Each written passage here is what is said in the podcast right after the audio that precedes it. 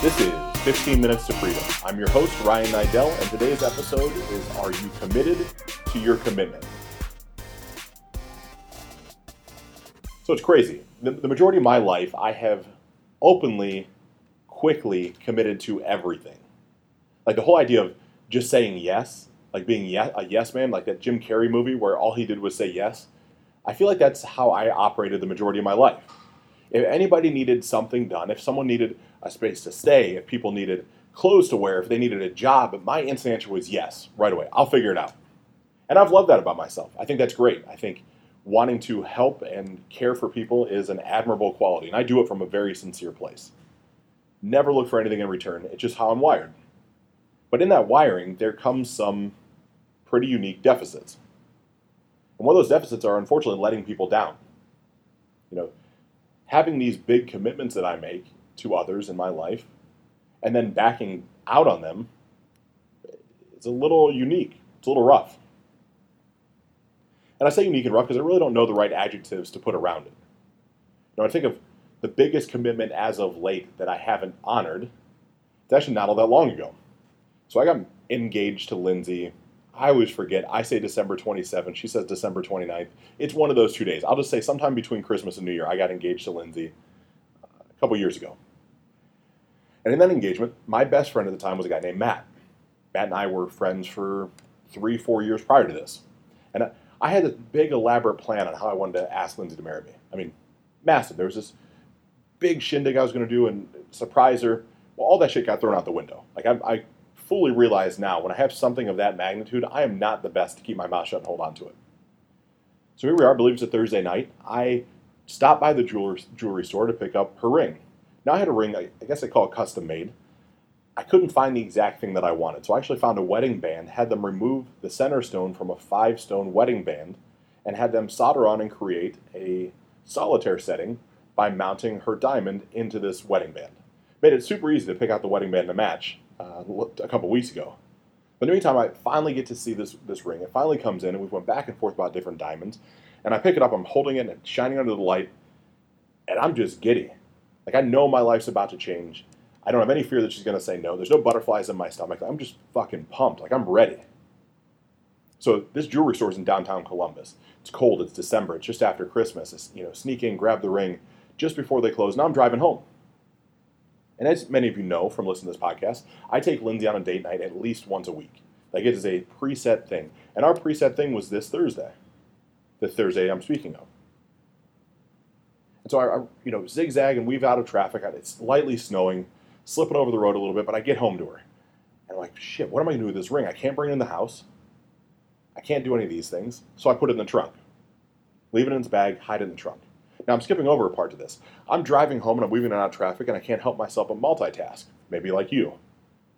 I'm probably one of the worst at sometimes looking at my phone while I'm driving, occasionally texting, maybe looking at some social media, maybe just staring out the window. Like I'm fully on autopilot when I drive. I'm not always 100% present in the moment.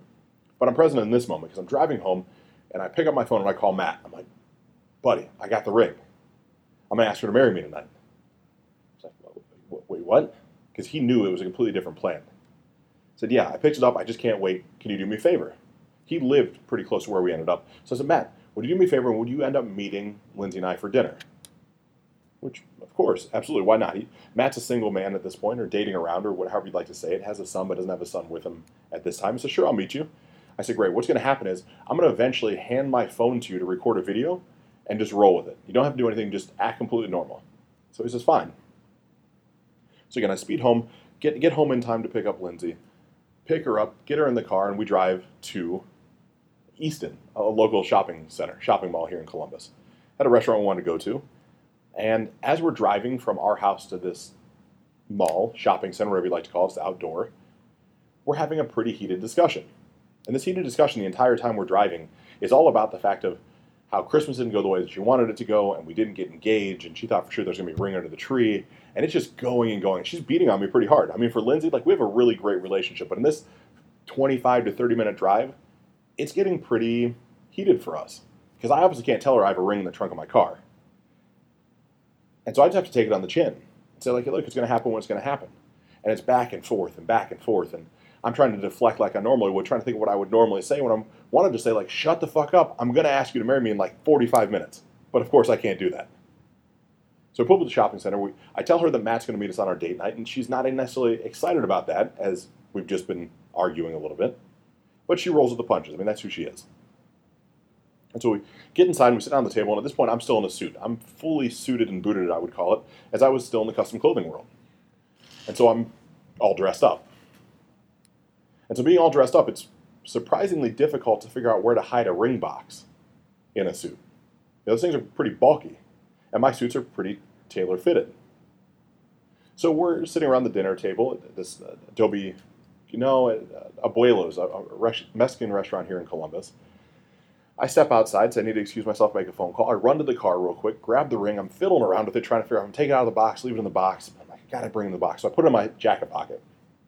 Put in this jacket pocket and go back to the dinner table. I'm like, my hands are sweating. I'm so worried that she's gonna notice this big bulge on my jacket. This is gonna blow the whole thing but she doesn't. I take the jacket off, put it on the back of the chair, keep touching back. You know, Lord knows I've, I've lost plenty of things in my life, and I'm not looking forward to accidentally losing this ring that's in the pocket of my jacket. Now it's inside the jacket; it's not on the outside pocket, but I'm still, you know, every once in a while subconsciously just tapping back to make sure it's there. So we get done, and I say, look, I want to go get some ice cream. And the ice cream shop, of course, yes, December 27th or 29th, whatever it is, and it's middle of winter, it's freezing. I said, I want to walk and get ice cream. So I have to walk through the mall to go get this ice cream. She's looking at me like I'm crazy. Like she's already pissed off that we're not engaged. She's not all that happy that Matt's at dinner with us. And here we are, walking through the mall to get ice cream, which she typically loves, but it's cold out, so she doesn't even want ice cream.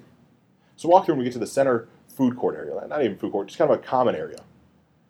And we get there and I'm like, here, Matt, hold my phone for a second. I need to record a video. Because at that point, I was recording videos almost every day for Facebook, my old personal Facebook account. And the videos were anything and everything, no different than this podcast, just in a video form versus audio form. Those videos still exist. Never took them down. I also have, side note, also have a complete YouTube channel, which every one of these episodes is aired on my YouTube channel. Pretty simple to find, just Ryan Niddel, N I D D E L. It's there. But it wasn't foreign for her to then see me want to hop on camera. So I give Matt the phone, step behind the, you know, in front of the camera, however you say it. I'm like, Lindsay, get in here. You need to be inside of this one. So I start telling the story that I just told you about the whole fighting on the way over and asking me to marry her. She wants to be married and we're not, and setting goals for 2017 at that point. Gosh, we got engaged in 16. Setting goals for 2017 and what those look like. And her biggest goal was to get married or to be engaged, I think. And no sooner did she say that than I pulled the ring out of my pocket, got down on one knee, and asked her to marry me. Tears streaming down her face. She's got a, a knit hat on. She's super pissed off about the way she looks. She's been grumpy all evening. And here I am recording it real time. And not only do I record it, but then I, of course, I can't help myself. I share the shit to Facebook. And another side note, Akon ends up picking it up because a buddy of mine helps him with social media. So Akon runs it on his social media channels, a couple other influencers. And all of a sudden, this engagement video has 125 or 200,000 views in 24 hours. The craziest thing ever. But when all this stuff ends, in that moment, I look at Matt and I'm like, man, I thank you so much. I need you to be my best man. I trust the fact you'll just be my best man. Because, man, absolutely, I'm in. And we just continue. Well, as we continue life over the next year, over 2017, Matt and I drift farther and farther apart. Probably for both of our own reasons.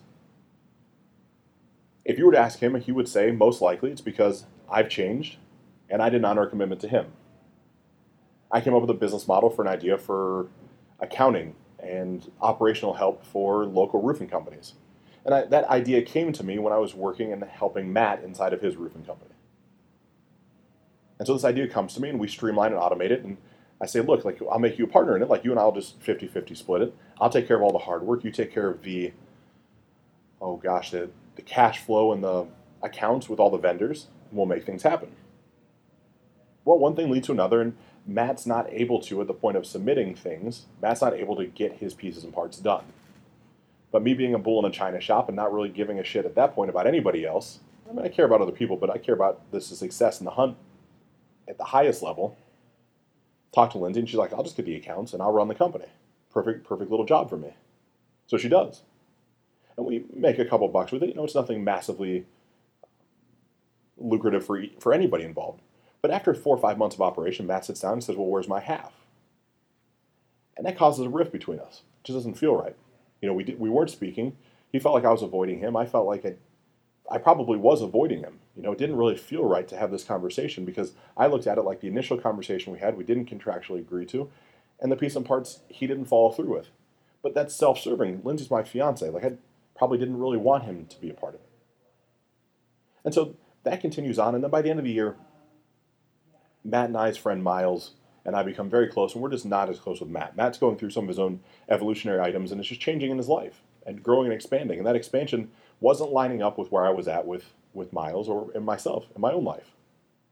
And so here I go. I look back now in this past December, and here I am, my best friend from a year ago, the man that I asked to be in my wedding, to be my best man, I haven't spoken to in two months.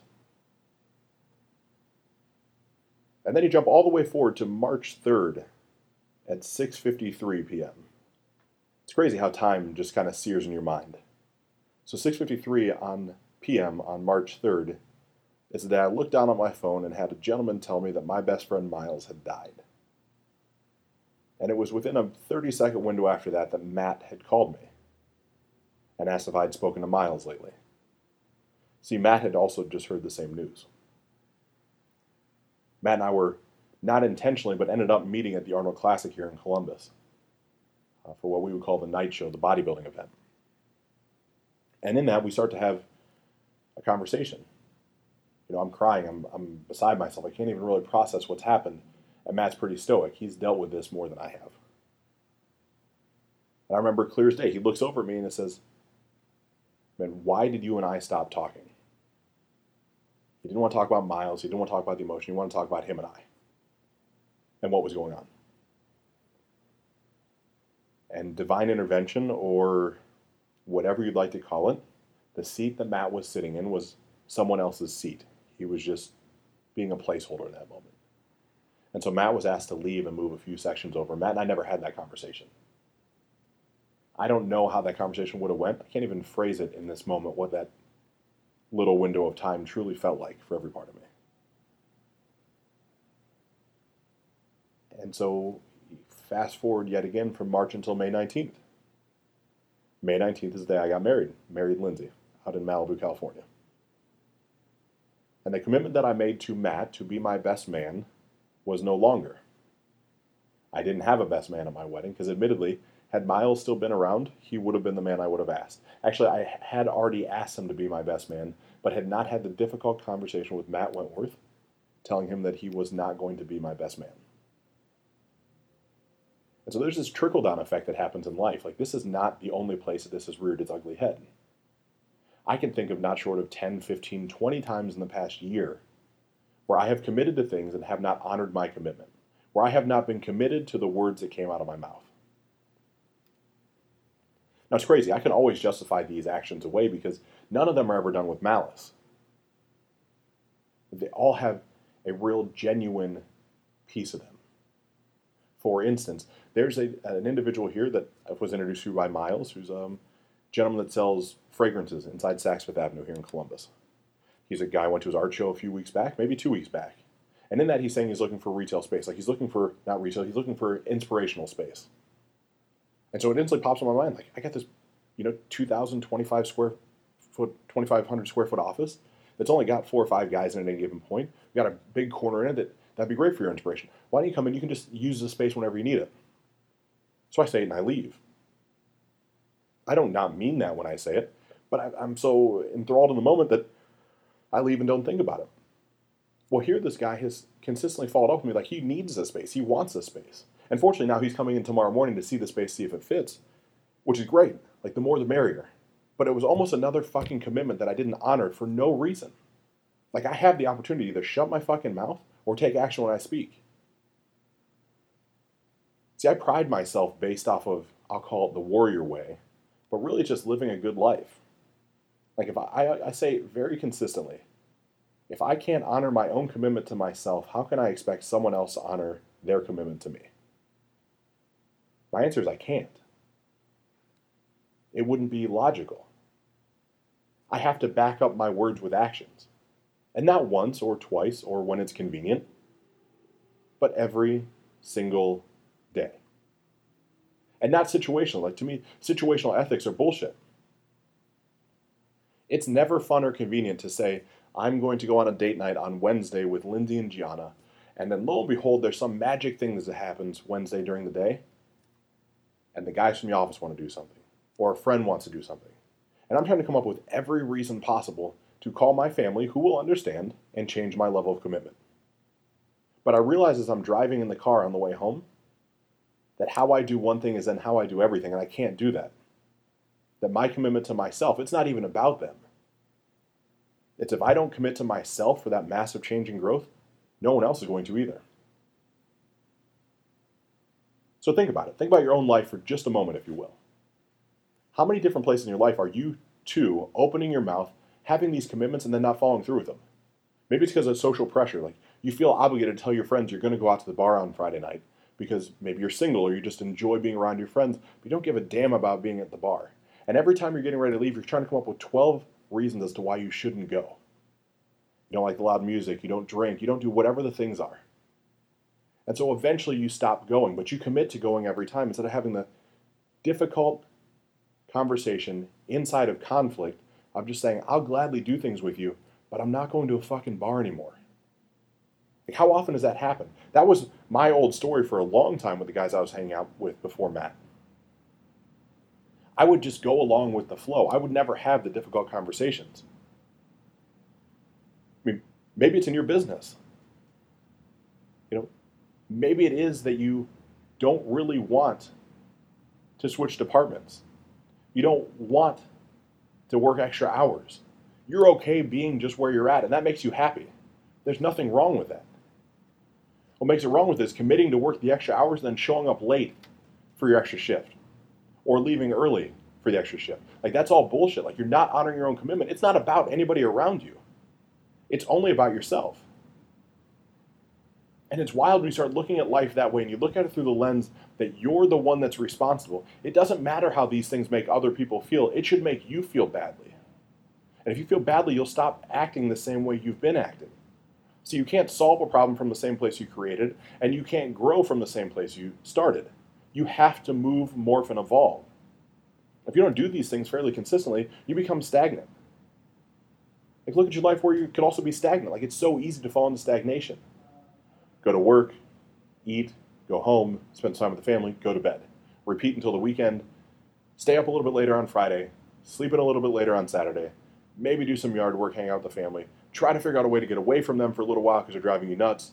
Get up and go to church on Sunday, maybe go to the gym, watch some football, whatever you're into on Sunday, get ready for the week, complain that you don't want to go to work on Monday, and you call it a day. Like that's stereotypical America of just being complacent. Like life is so much bigger than that, but to me it truly all starts with your own commitment to yourself.